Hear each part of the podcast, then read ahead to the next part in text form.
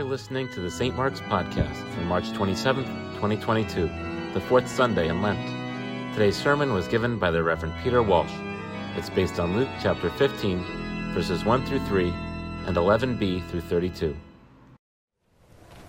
So today we have ourselves a masterpiece.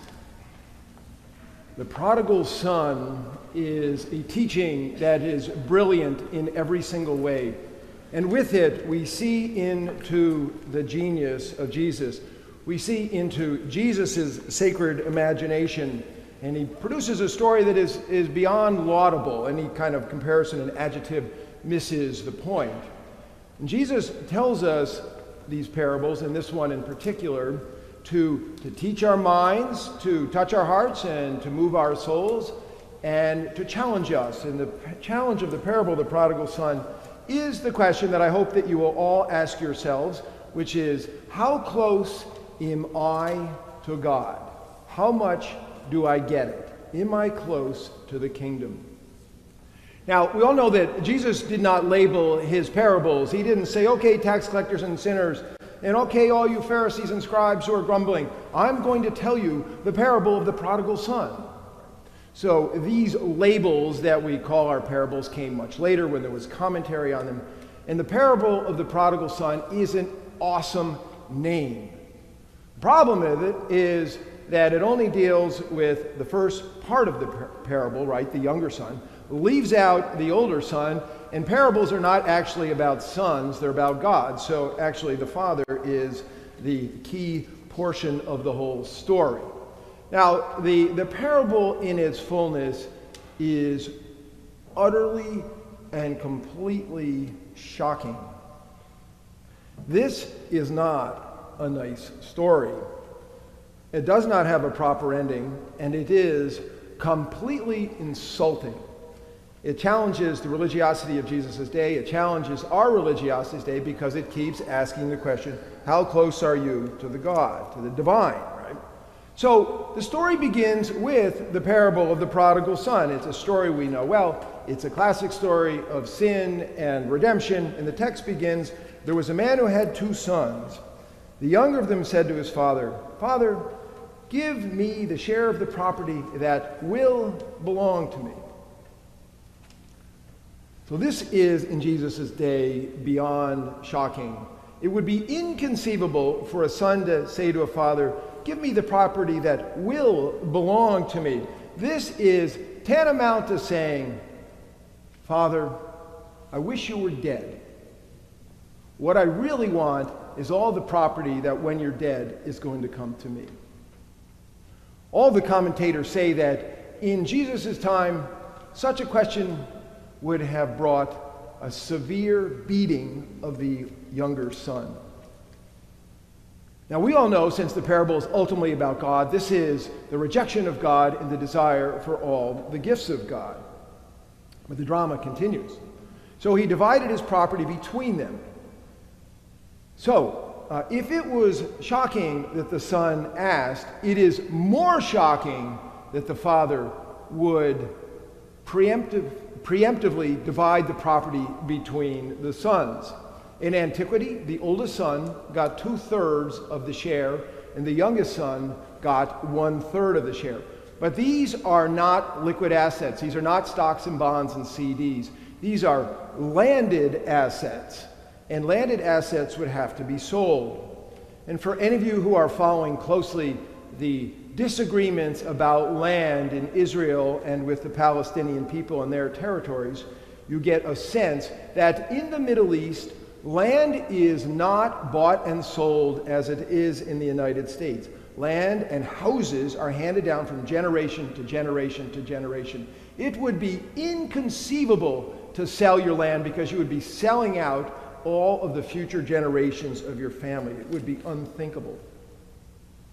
The story continues. A few days later, the younger son gathered all he had and traveled to a distant country, and there he squandered his property in dissolute living. Okay, we got this one, right? He goes to Vegas. We got it. We know this story. He goes to Vegas and he loses it all. And while he's in Vegas, he has to get a job. And the guy in Vegas doesn't care that he's an Orthodox Jew and just says, Hey, I got a farm. I need somebody to feed the pigs. Go feed the pigs. Well, we all know from the Levitical law that not only to, to uh, pious Jewish people not eat the meat of the pigs, they don't touch the pigs. And he not only is working for and with the pigs, he wants to eat the pigs' food. So, this is a story. We are now below unthinkable. And yet, there's more. The story says no one gave him anything. No food, no friends, no family, no home, no nothing. He's got nothing. So, as they say in 12 step language, this guy has hit the bottom.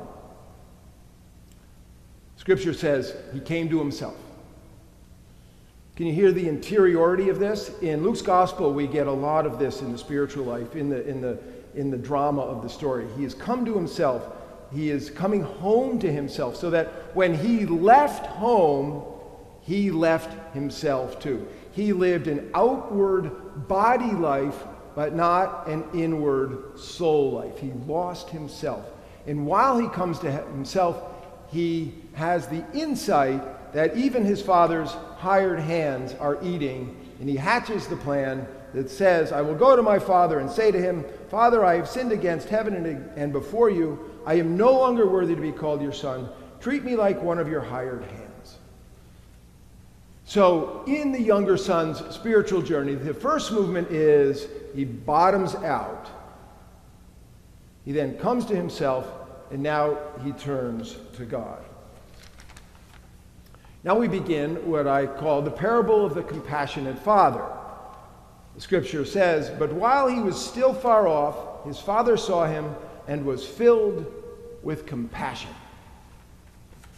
The whole parable, the whole teaching is based in that one word, compassion. That's the story. This is a story of compassion.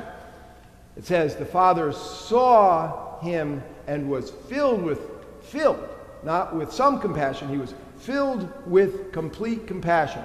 Now, compassion, as you know, is a word that has passion in it, and in two weeks we're going to literally have the passion, we're going to say the passion of our Lord Jesus Christ. Passion in its Latin root means to suffer. Compassion means to suffer with or to suffer together. And compassion is different from empathy because in empathy, we feel other people's feelings, we feel for them, but in compassion, we feel for them, and we desire to do something about it. We have sympathy and sorrow by those stricken by misfortune and accompanied by a strong desire to alleviate that suffering. And that is incarnate in the Father. That's how the Father is reacting. Now, while I'm talking, I want you to think. I want you to pause and think about how it is that you think about God the Father. What comes to your mind with God the Father? We're about in a bit to say the Nicene Creed, where we hear the Father is maker of heaven and earth. We know, if we've studied uh, Western culture, that traditionally in paintings, God the Father is an old white man with a white beard who's sometimes in the sky. Often a distant authority figure, at least a little judgmental, and depending on what tradition you were raised in, maybe a lot judgmental, maybe to be feared, and if you're super spiritually lucky, to be loved, but most assuredly, to be worshiped. Now, these complicated images of God the Father persist, even though Jesus taught us in the Lord's Prayer with Abba, our Father, the word Father for Abba, a term of great intimacy. I was joking earlier that maybe we would say, Our Abba who art in heaven, if we could, uh, could adopt Abba as language in our world. I mentioned this at 9 o'clock, and Justin overruled it. so, in Jesus' teaching, he is saying that God is compassionate and feels your pain and wants to do something about it. That's what Jesus is teaching us. This is not the deist view that God created the world and then let it all spin and sat back and let it all be. This is not that at all. And we see this in what comes next, which I call the parable of the prodigal father. He loves lavishly. And it begins with arguably the greatest and most underappreciated image of God the Father. It says, He ran and put his arms around him and kissed him. Imagine if this were our primary image of God the Father, running to us and embracing us in love. I think there'd be a lot more, pe- lot more people interested in God if that was the image of God the Father.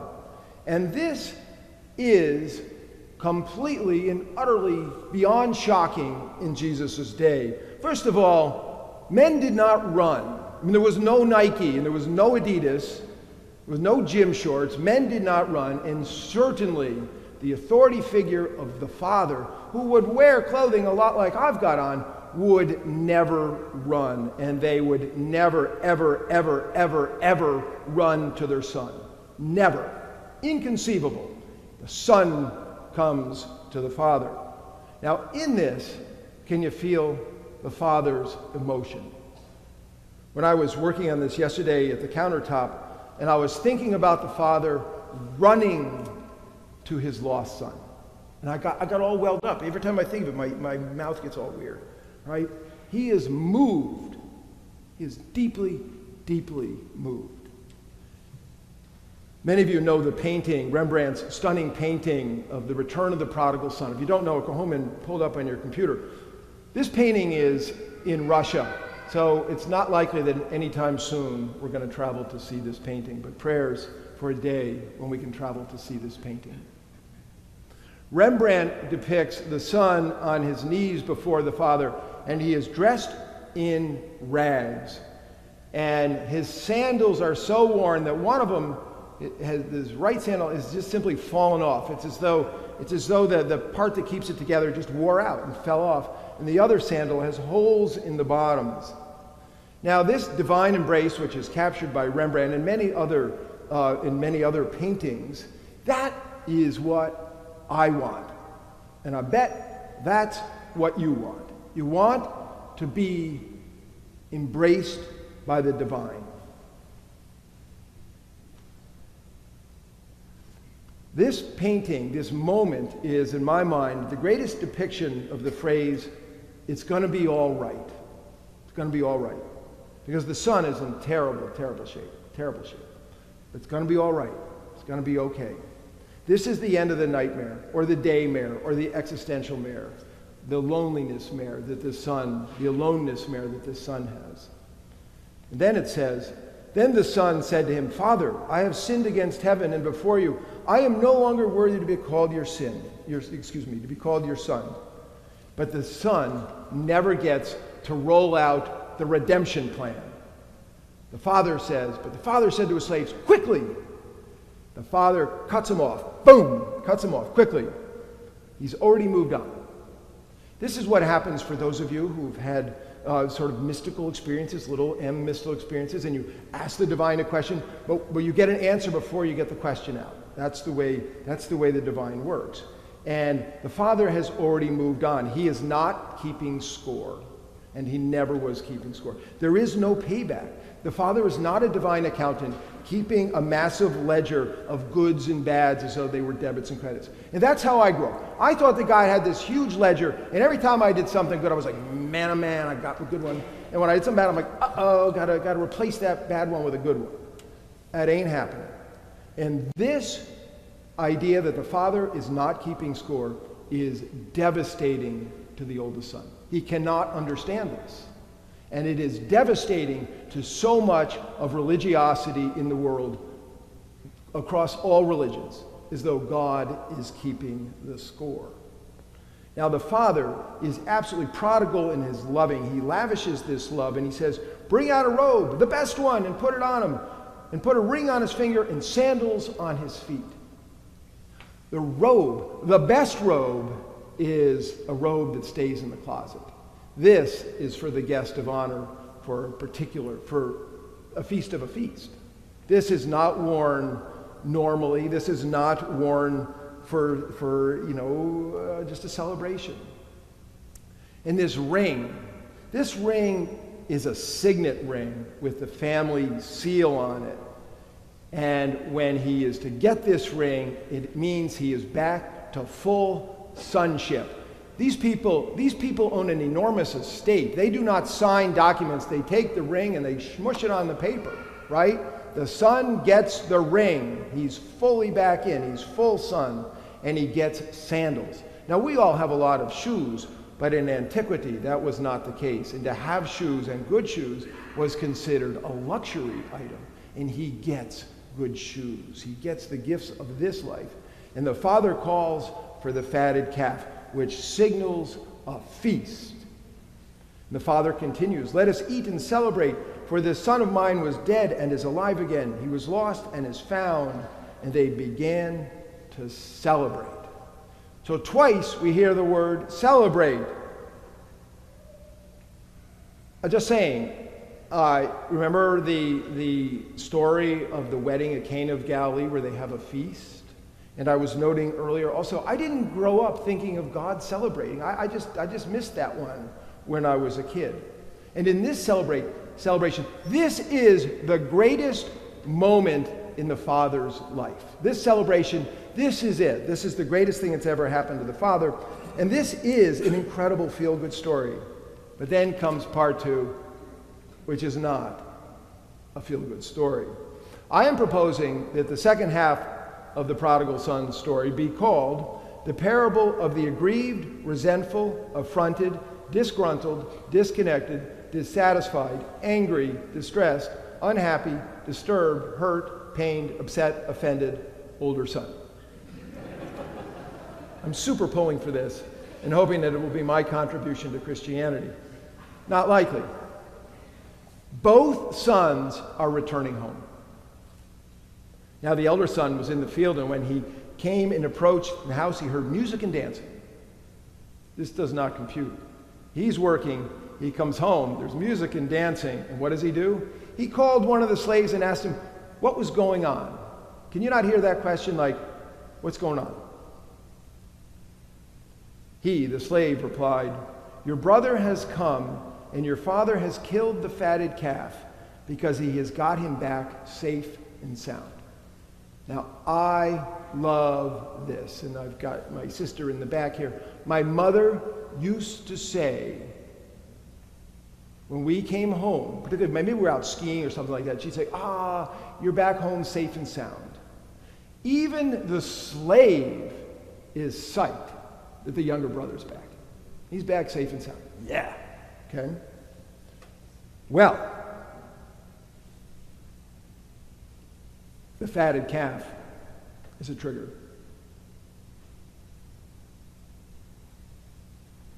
These people do not eat meat regularly, and they certainly do not eat the fatted calf. When they slay the fatted calf, it means that the whole village comes. This is the sign.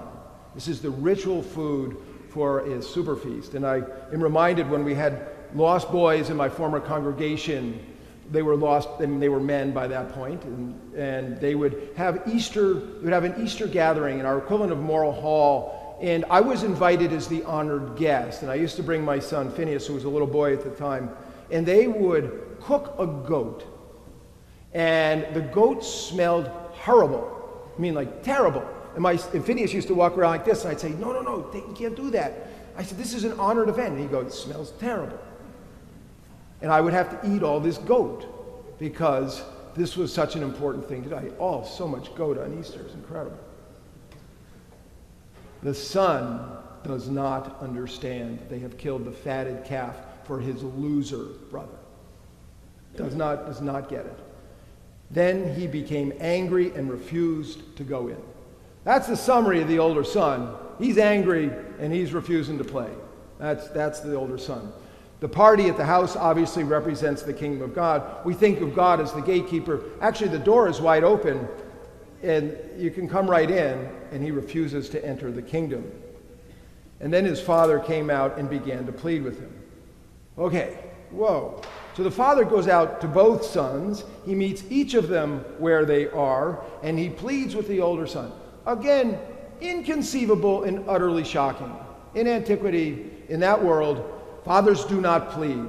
Fathers say, sons do. No pleading, not possible. Not possible at all. The father wants his son to come into the feast. There's no distinction, no judgment. He wants him to come feast. But the son says, Listen! Exclamation point. Listen. For all these years I've been working like a slave for you. He is not angry, he is indignant. And he is now lecturing his father. Inconceivable in antiquity, unthinkable. And he says he's working like a slave. Well, I would love to know what the slave thought of that, right? This is the older son. The property is already split, everything there is his. He's the heir to the whole thing. If he's working hard, he is reaping the benefits of this. He is not a slave. And he says, I have never disobeyed your command. Ooh, now, for Jesus to say this, this is particularly barbed because the Pharisees, I mean, the Pharisees, the poor Pharisees got a bad rap. They just do at every turn. The Pharisees got a bad rap. The Pharisees are trying their best. They're trying to keep all the commandments, right? He says, you know, I never broke one of these things. And he is hurt. He says, Yet you've never given me even a young goat so that I might celebrate with my friends. But when this son of yours came back, who has devoured your property with prostitutes, you killed the fatted calf for him? Exclamation point. So now it's his turn to break down the family. And he says, This son of yours. Now, he doesn't even want to be a part of it. This is not, he's not saying my brother or your son. He doesn't want anything to do with it. And he brings the accusation about the prostitutes, devoured your property with prostitutes. And then we get exclamation point again, right? He, this guy, this guy hates his brother and he may well hate his father. Henry Nouwen, in his brilliant book, The Return of the Prodigal Son, writes When I listen carefully to the words which the elder son attacks the father, self righteous, self pitying, jealous words, I hear deeper complaint. It is the complaint that comes from a heart that feels it never received what it was due. It is the complaint expressed in countless subtle and not so subtle ways, forming the bedrock of human resentment. Well, this guy is standing on the bedrock of human resentment. The youngest son, man, that was radical rejection. That was bad boy syndrome. I'm out of here, pops, right? The oldest son is subtle. It's good boy syndrome, right? His, his rejection is maybe more pernicious. As Tim Keller, uh, an evangelist, points out, the good boy is not a loving boy. He does not love his brother. He does not love his father. He's rejecting his father and his father's family system, uh, which he is the heir to the whole thing. He is the future boss here. And he is unconcerned that he is ruining his father's biggest day ever. The older son is all obedience and no joy. The younger son was all joy and no obedience, right? And the older son, he gets the guidelines, but he knows nothing of the being of God. What are we told in 1 John? God is love. He knows nothing of that. He doesn't want any joy surrounding his brother. He probably doesn't want the resources used because he's going to inherit them. He probably wants his father dead too. But just as with the younger son, the father is undaunted. He, then the father said to him, Son, you're always with me, and all that is mine is yours. The father does not meet anger with anger. He is tender with his son. And he says, All that mine is yours. It's true. It's all yours. I'm always here. It's all yours. What are you talking about? Then he explains. You can almost hear his voice go down. But we had to celebrate and rejoice because this brother of yours was dead and has come to life. He was lost and has been found. He's trying to reason with his oldest son. He's seeking reconciliation. It starts off the accusation, this son of yours. The father comes back and says, This brother of yours. He's trying to put it back together. He's, he is, this is an invitation to the oldest son not to be lost in his self centered self righteousness. That's what this kid is. He is self, he's not, he's a man. Self centered, self righteous. This is an invitation to love. This is an invitation to the joy of God, to celebrate with the divine. This is an invitation to compassion, to get out of himself, to care for his brother, and to care for his father. He doesn't give a hoot about his father. At the end of the story, the older brother is lost, and the younger brother is found. It's been a total reversal. And then, bam, Jesus doesn't, he ends it. There's no ending, there's no conclusion. We do not know if the older son returned to the banquet. And the reason Jesus hacks off the end of it is the question is pointed to us. Who are you? Are you the older son or the younger son? How close are you to walking in that door to the divine party? Do you get it? That's what Jesus is asking. Do you get it? That's for all of us to contend with. But one thing is for sure. If we want to go into that divine party, we have to imitate the Father. And to imitate the Father, it is to be loving, and it is to be compassionate, and it is not to be judgmental. That seems to be the key that allows us to walk in that door.